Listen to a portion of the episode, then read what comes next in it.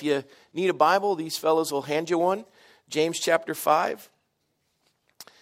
James chapter 5. And um,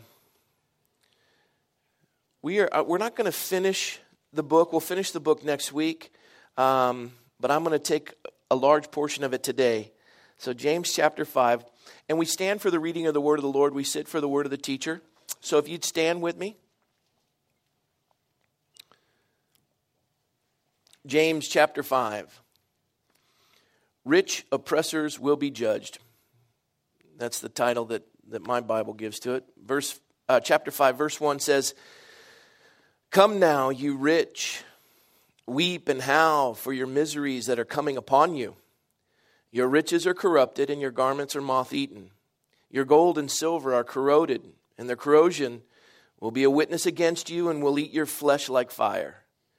You have heaped up treasure in the last days. Indeed, the wages of the laborers who mowed your fields, which you kept back by fraud, cry out, and the cries of the reapers have reached the ears of the Lord of Sabaoth. You have lived on the earth in pleasure and luxury. You have fattened your hearts as in a day of slaughter. You have condemned and you have murdered the just. He does not resist you.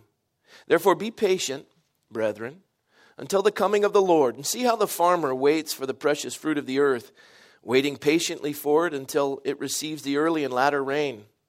You also be patient. Establish your hearts, for the coming of the Lord is at hand.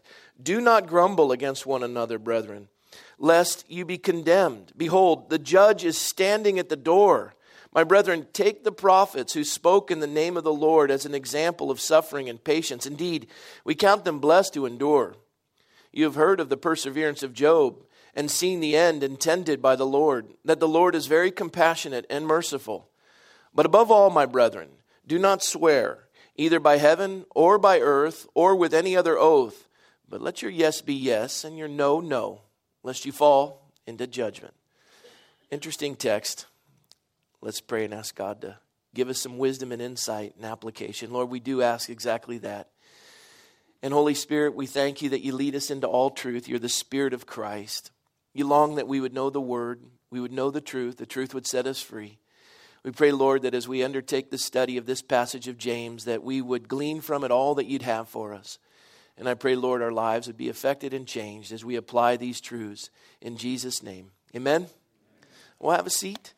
Uh, one more thing. Uh, Tuesday, um, I know a lot of you prayed, and uh, we're not going to be on the Huckabee TV show Sunday night, but uh, we will be on his radio broadcast on Tuesday. Um, I think it's going to be 11 o'clock Pacific time, uh, 2 o'clock Eastern time. I think that's right. So uh, appreciate your prayers, not only for tonight, Sunday night on TRN, but also with the Huckabee show. God's doing great things with all that. All right.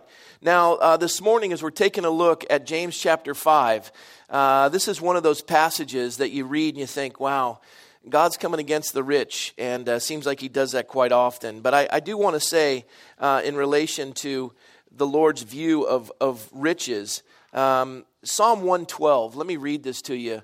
Uh, especially if you have savings or you're a trust fund baby or you're getting ready to leave an enormous amount of money to your children or you have received money from your parents or whatever. Let me read this to you. Praise the Lord, Psalm 112 says, Praise the Lord. Blessed is the man who fears the Lord, who delights greatly in his commandments. His descendants will be mighty on the earth. The generation of the upright will be blessed. Wealth, listen, wealth and riches will be in his house, and his righteousness endures forever. Unto the upright there arises light in the darkness. He's gracious and full of compassion and righteousness. A good man deals graciously and lends. He will guide his affairs with discretion. Surely he will never be shaken. The righteous will be in everlasting remembrance. He will not be afraid of evil things. His heart is steadfast, trusting in the Lord. His heart is established. He will not be afraid until he sees his desire upon his enemies. He has dispersed abroad. He has given to the poor. His righteousness endures forever. His horn will be exalted with honor. The wicked will see it and be grieved, and he will gnash his teeth and melt away. The desire of the wicked shall perish. And we, we see in Psalm 112 very clearly for a righteous man, the scripture says, wealth and riches will be in his house. Uh, the Ten Commandments were established for the protection of property because God knew that when you would follow his precepts, you would end up with property. And, and, and this is how the Lord works. The only way that wealth is generated, the only way that wealth is generated uh, is, is like this. If I see Jack there, and, and Jack is a farmer, right? And he's growing wheat, okay? And I'm a baker, and I bake bread. And, and uh, I, I look at, at, at, Jack, and he says, um, uh, I've got some wheat for you. And he sells me the wheat. And, and in exchange, I give him money so he can buy more fields. And then with his wheat, I bake bread and he buys more fields. I sell more of the bread. And here's how wealth is generated two people have to be benefited for wealth to be generated. A product and a service has to be exchanged so that something can be generated where both parties walk away and they're richer for it. That's how wealth is generated. Let me tell you how wealth isn't generated. I come over here to Bob, and Bob has uh, a business, and I go over to Bob and I say, Okay, Bob, you got a business, and I'm going to take half of your profits and I'm going to give them to Jack. No wealth has been generated, it's been divided. Understand? Now, he's benefited but by the labor of another man, but wealth hasn't been generated, it's just been dispersed, it's been divided.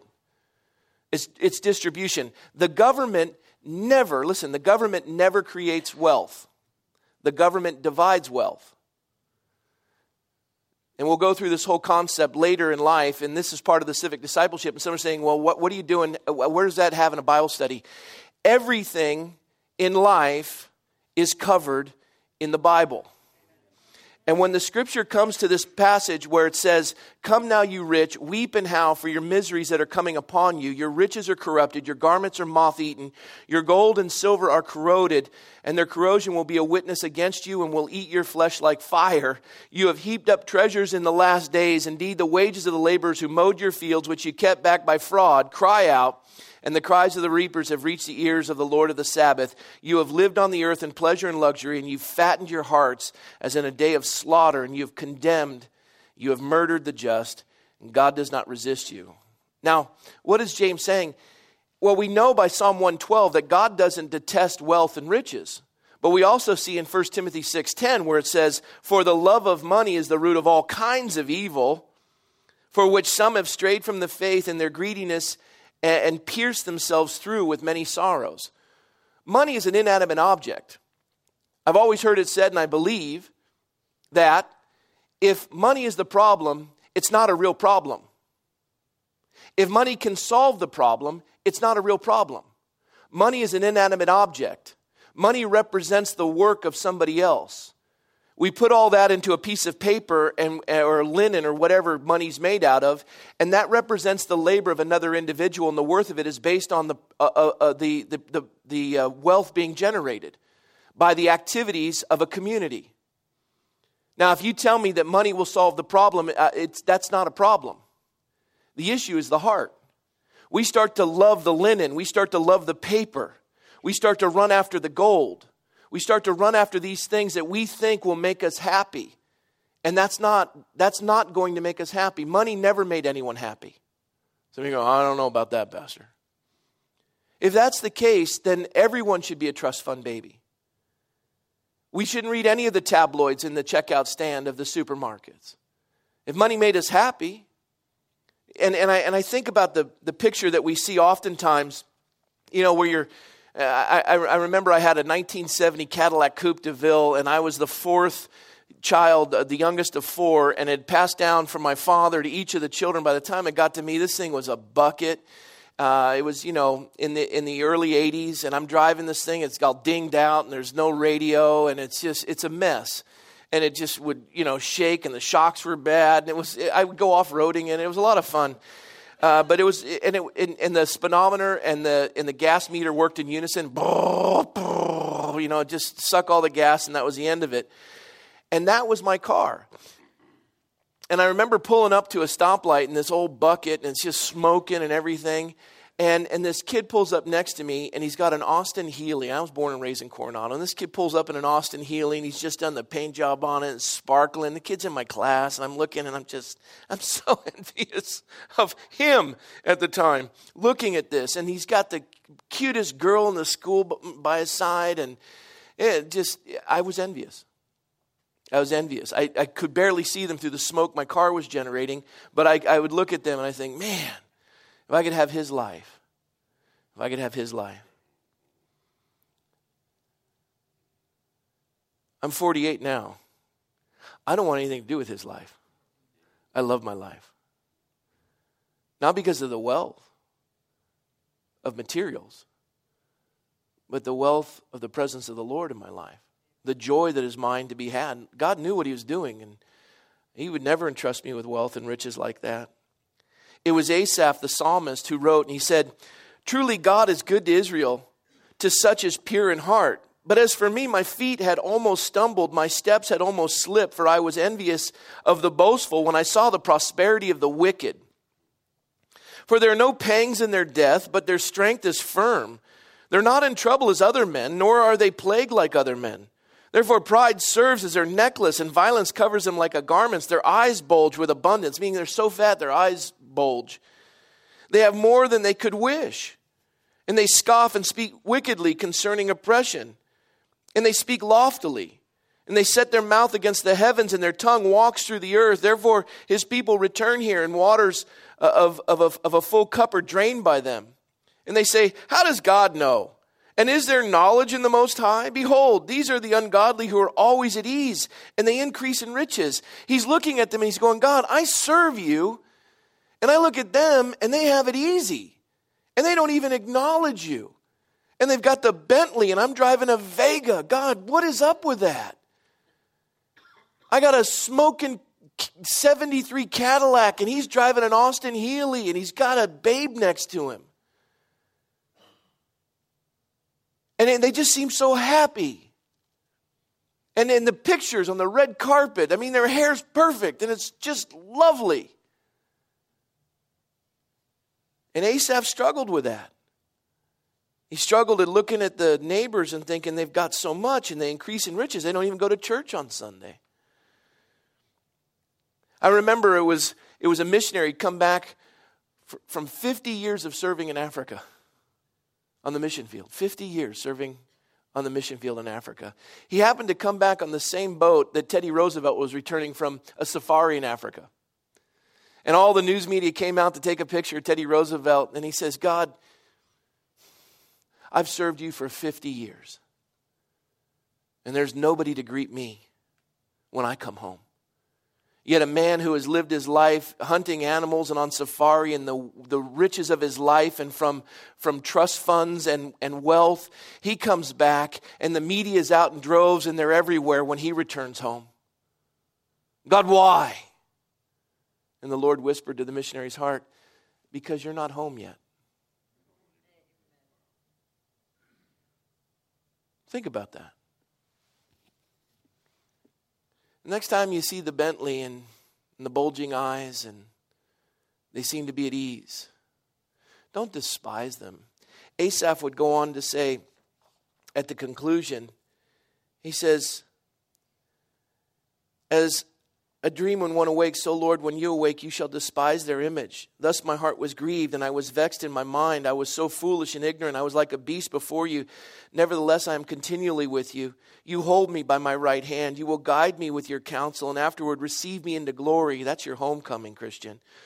Whom have I in heaven but you, and there is none upon the earth that I desire besides you? My flesh and my heart fail, but God is the strength of my heart and my portion forever. And, and what he's saying is, I have seen what comes of the wicked. And if this is all they got, Lord, give them more. Would you deny a man a few roses on his casket? Lord, give him a Bentley. I mean, if they're going to deny you and spend an eternity in hell, then let them have everything they can have on this earth. But we as Christians envy them when God has given us everything.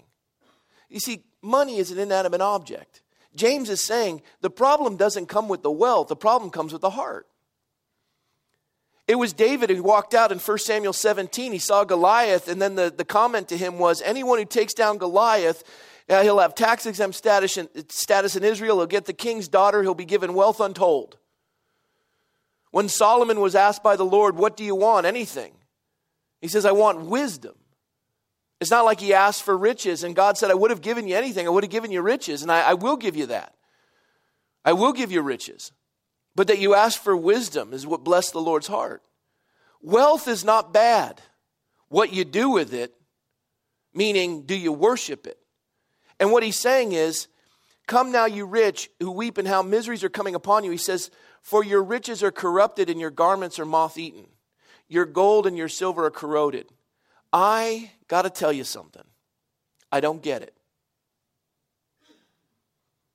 I don't get it. I don't get how a human being can amass so much that they can't use it in their lifetime and they leave it to their children. And then those kids can't even spend it in their lifetime and they leave it to their children. And their grandchildren can't even spend it in their lifetime and they leave it to their great grandchildren. And for tens, hundreds of years, this wealth is sitting there rotting when it could be touching lives. When I die, I'm dying with zero. I'm leaving my children nothing but a faith in the Lord. I had a, a person call and say, We just, just finished doing uh, our estate planning. I said, Oh. And uh, they, they said, I just want to let you know that, that the bulk of our estate goes to the church. I go, Wait, why? You got so many kids. They get less than 5% of the estate. We don't want to ruin them. The money's the Lord's, it needs to go back to Him. Oh. And then we think about this idea when James talks about cheating your employees. You know why you cheat your employees? You're cheap. That's why we have unions. Unions are good, not government unions. Government unions are not good. But unions have been created because wealth has been created, and those that help create the wealth get a portion of it. And they get together and they say, We have an asset that has created that wealth, and we have an opportunity to receive some of that, and we collectively want to say to you, share it. Because we help build it. In a government union, governments don't create wealth. Thus, a union, when they start to argue for more of it, they're arguing for something we've given them for public service. It's not a commodity. You can't have a government union. Some of you are going, get back to the text. That is a text. But here's the idea when wealth is generated, when wealth is generated, it's to be done in an equitable manner. That you're dealing with people and you pay a fair wage and you give a fair service. And as an owner or, or a, a businessman or an employee, what you do, you do is under the Lord. And this is a part that aggravates me as a, as a pastor, and, and I've been getting this feedback. Why are you involved in politics? I, I love what, what, what the scripture points out when it looks at James and it says that we're to operate in an honest manner. You see, that's community. That's how life works. And, and when he's talking about wealth, he's saying put it into the system, make it create something. Don't sit on it, don't hoard it. And we think of these tight economic times, and what are businesses doing? They're laying off people and reserving capital. Yes? And so you're not going to get a loan. Loans aren't going to be able to develop. They're not going to be able to increase. Taxes increase. When taxes increase, uh, that doesn't generate wealth, and so the wealth is just redistributed. And so we look at all of this and we see what James is saying. And I would say, as Christians, times are really hard. Times are really hard. And this is a time when we consider cutting back in our giving. And I'm not talking about the church. Church is doing fine. Church is doing fine. I'll tell you why the church is doing fine. The tougher the economy gets, the more generous we are as a church. Let me, let me say that again. The tougher the economy gets, the more generous we are with the church. We've just increased all of our mission giving. We've just increased all of our benevolence giving. We are, it, we, it's, a large, it's almost the largest budgetary item we possess. And the reason why, you know why we increase when times are tough? Because we're God's people. This is what the church does. We're used to help.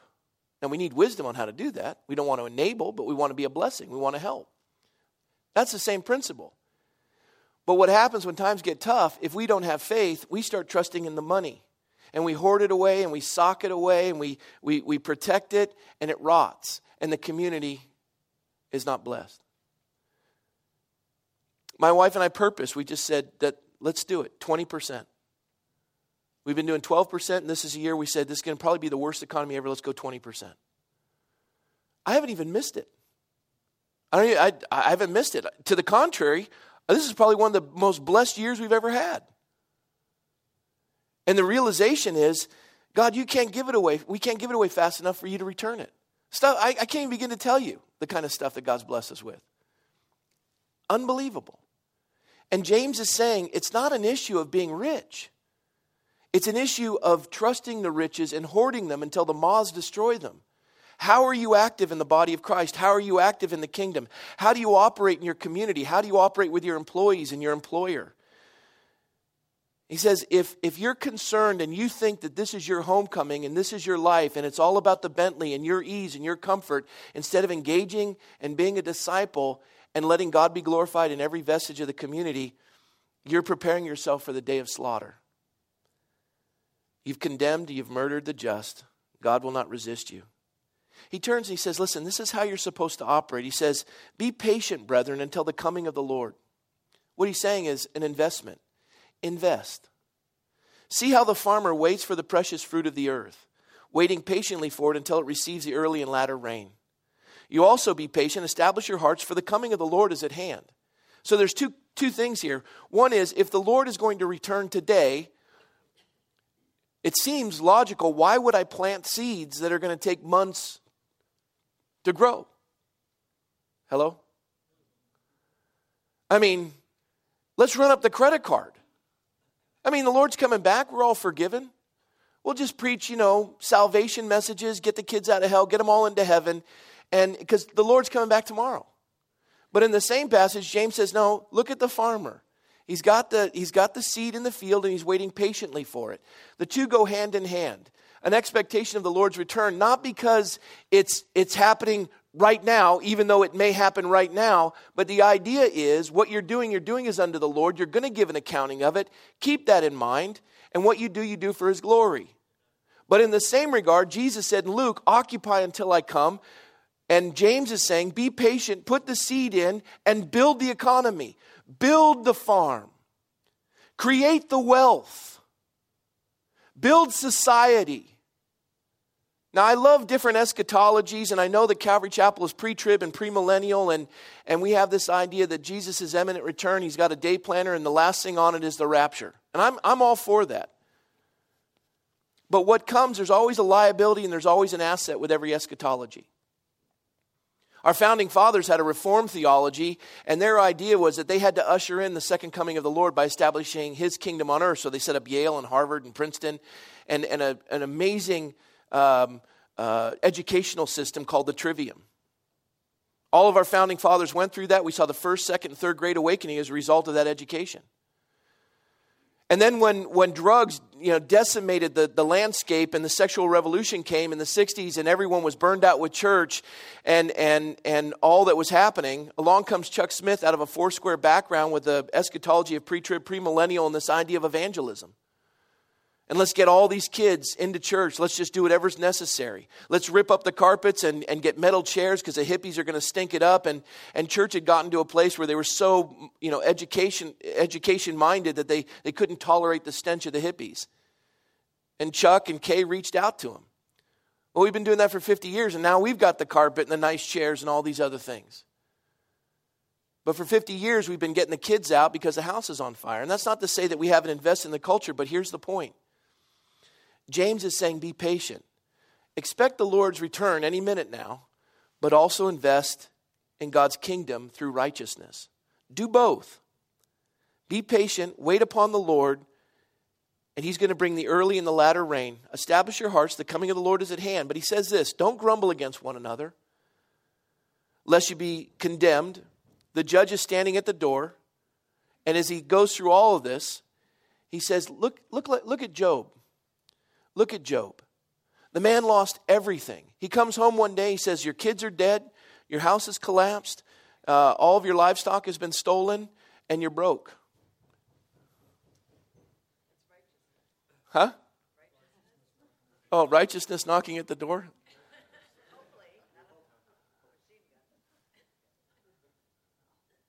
Is she armed? I think it's probably the junior highers coming back from camp, not getting it. Where was I? So, uh, Job loses everything to the point where his wife even says, you know, he's covered in boils from the crown of his head to the sole of his feet, and he's scraping his boils with a broken potsherd in the town dump. He went from being the 10th wealthiest man on the earth to having nothing and living in the dump. I'm watching all you guys go, what was it? What was it? Is it all good? The band?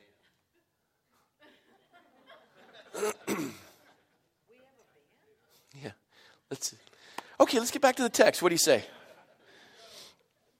So he's scraping the boils and he's sitting here and, and he's, he's lost everything. His wife even comes up to him. You think the one to give him the greatest compassion. He had to sit through what they called Job's comforters. And each of those were, you know, telling him, this is why it happened to you because you've got sin in your life. And you know why all this happened to Job? Because he was the most righteous man on the earth. Eh? What? Yeah. He was the most righteous man on the earth. God allowed this to happen to him. His friends couldn't fathom that. Obviously, you're broke and you're poor because you're, you're sinful. No, you can, be, you can be very righteous and broke. God knows what he's doing. And his wife comes up to him, covered in boils. And she says, Curse God and die. Lovely woman. And Job said, The Lord giveth, the Lord taketh away. Blessed be the name of the Lord. Yea, though he slay me, yet will I praise him. You see, the point is this Do you follow God because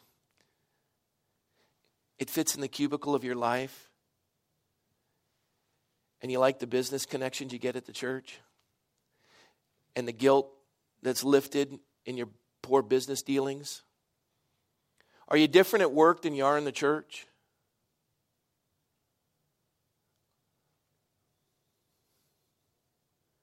Because Job is saying, or God is saying through Job, he persevered in righteousness. Whether he had much or he had little, he always had his heart before the Lord. Would your heart change if you lost money? If your comfort was threatened, would you walk away from the Lord?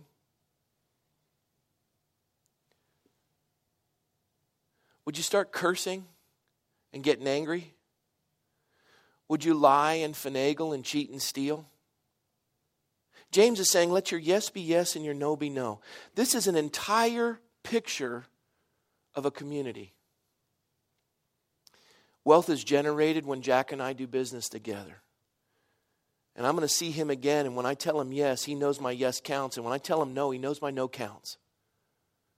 And if I mess with Jack, I'm not going to be doing business with him again.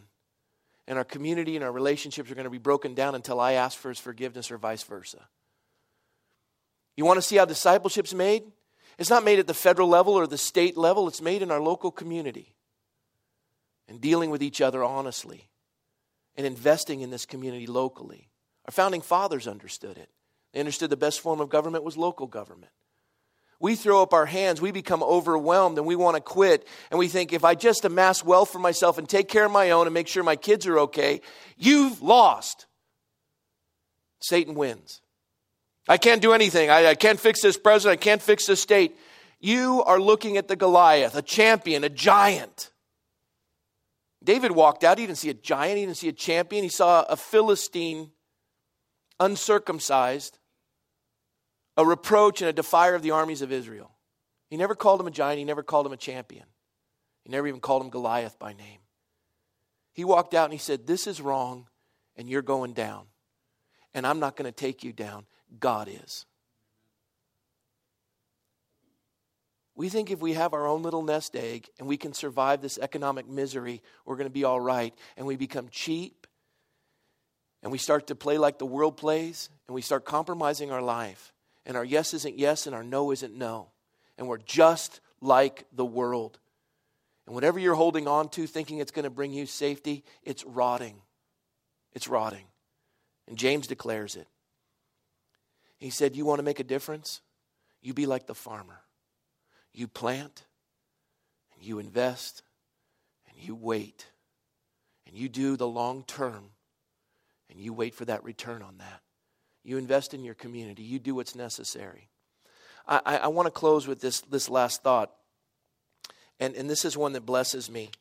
I've been reading a book called The Call by Os Guinness, and there's a couple of things in there that really amaze me. Thomas Aquinas was a Catholic theologian. He talked about two distinct things. He said the, the, vita, um, the vita contemplative, which is the contemplative life, versus the vita active, which is the active life. He said the vita contemplative was to be cherished more than the vita active. He said the vita contemplative was the high calling of the priesthood where we would consider the things of God and we would read the scriptures and we would spend time. And it led to monasticism, where we had the monks up in the monasteries. And they thought, we really want to be pure in the things of God. And, and the most noble calling you can have as a human being is to be called into the ministry. And so you're sitting in the seat and you're looking at me going, well, probably not. Uh, let's pick another church, for example. But you're saying, I want to obtain to that position because that's the Christian life. This is not the Christian life. You know why God put me here? The Bible says God takes the foolish things of the world to confound the wisdom of the wise. I can't do anything else. If I were in the world doing what you would do, I would, I would blow it. I got to live in a fishbowl. I'm a captain of a carrier, an aircraft carrier. And I'm on a boat in the middle of the ocean, and you're all the fighter pilots, and you bring these planes in, and I refuel you, and I load you with ammo, and you take it out, and you combat the world. And, and, and when Thomas Aquinas thought that there was a difference between this active life and this contemplative life, as though this was more noble, it screwed the church up and screwed up society. It wasn't until the Reformation when Martin Luther came in and he said, I, I love this. He wrote a book called The Estate of Marriage in 1522. Luther declared that God and the angels smile when a man changes a diaper. That was unheard of. William Tyndale wrote, that if our desire is to please God, pouring water, washing dishes, cobbling shoes, preaching the word is all one. William Perkins claimed polishing shoes was a sanctified and holy act. John Milton wrote in Paradise Lost To know that which before us lies in daily life is the prime wisdom. Bishop Thomas Becket wrote Our Savior Christ was a carpenter, his apostles were fishermen, Saul, uh, excuse me, the apostle Paul was a tent maker. And Perkins wrote a treaty of the vocations or calling of men, he provides a typical Reformation summary. He says, The action of a shepherd in keeping sheep performed, as I have said, in this kind, is a good work and a work before God, as is the action of a judge in giving sentence, or a magistrate in ruling, or a minister in preaching. See, what, what the Reformation did was this you're the ministers, and what you do is holy. Everything you put your hand to is to his glory. And when we think that Christians aren't to be involved in politics, are you kidding me? Christians aren't supposed to be doctors, lawyers, movie makers? Are you kidding me? Says who? The Lord says that whatever you do, you do unto His glory. He's equipped you to do that. You're the fighter pilots. Get out there, get involved in every realm when the Welsh revival occurred, you know, when we talk about repent and be baptized, you know what repentance looks like in a community? When, when James chapter 5 takes hold and we start seeing that we're to be like farmers investing in a community and not storing up treasures because the end is so near. Yeah, the end's near. But Jesus says, Take heart of the farmer, occupy until I come. They both work hand in hand. The idea is When you go to work every day, you're going to work for the glory of the Lord. Do it. And don't do it cheap. And don't do it short term. And don't hoard it because you're afraid. Live every day as though it were your last. Apostle Paul said, If there be no resurrection, I'd be of all men most pitied. Trust the Lord. Lay it out there. Invest in the community. Pour into lives. Don't hoard in fear. Don't do that. You know, when God calls us to this place where we trust Him, especially in a community, that everything we do is a holy act. And we think, well, we're not supposed to be involved in politics. When the Welsh revivals came, you know where you get the barbershop, barbershop quartets? There was such revival in the community as they preached the gospel door to door and did honest business dealings, and lives were so transformed that the way they lived, people were convicted by these Christians whose lives were lived for the glory of God, that it, it took root in all of Wales. Barbershop quartets occurred because police officers didn't have anything to do anymore because crime was gone. So they began singing. That's where barbershop quartet came from. They had an enormous increase in bankruptcies in Wales. You know why? Because all the bars shut down. They had to retrain the pack animals in the mines because they wouldn't operate on commands with expletives that, that didn't contain expletives. That's called a change of culture. It means that doctors do what they do to the glory of the Lord, and medicine is perfected to his righteousness. Government service, lawyers, your work is holy. This is what James intended for the community. Quit worrying about fear and hoarding your money. Step in to this world. You're the fighter pilots.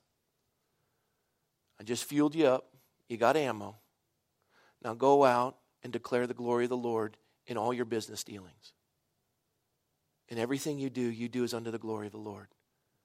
That is your noble calling in life. That is the glory to God. He's equipped you for this. Don't despise it. Get into it. And do it with joy. Amen? Amen? Let's pray. Lord, thank you for your word. And we thank you for this early service. And Lord, I ask that you would just encourage the body of Christ through this high and noble calling that is ours to be had as children of the living God. Lord, we don't want to oppress. We don't want to love riches. We don't want to trust in gold that corrodes. We don't want it to be a witness against us. Lord, we want to be honest with our, our laborers, our employees, our employers. We want our yes to be yes, our no to be no. Lord, we want to be patient like the farmer, investing where it needs to happen. We don't want to grumble and complain when things get tough. You haven't given us a spirit of fear, but of power, love, and a sound mind. Lord, when things get tough, we step it up.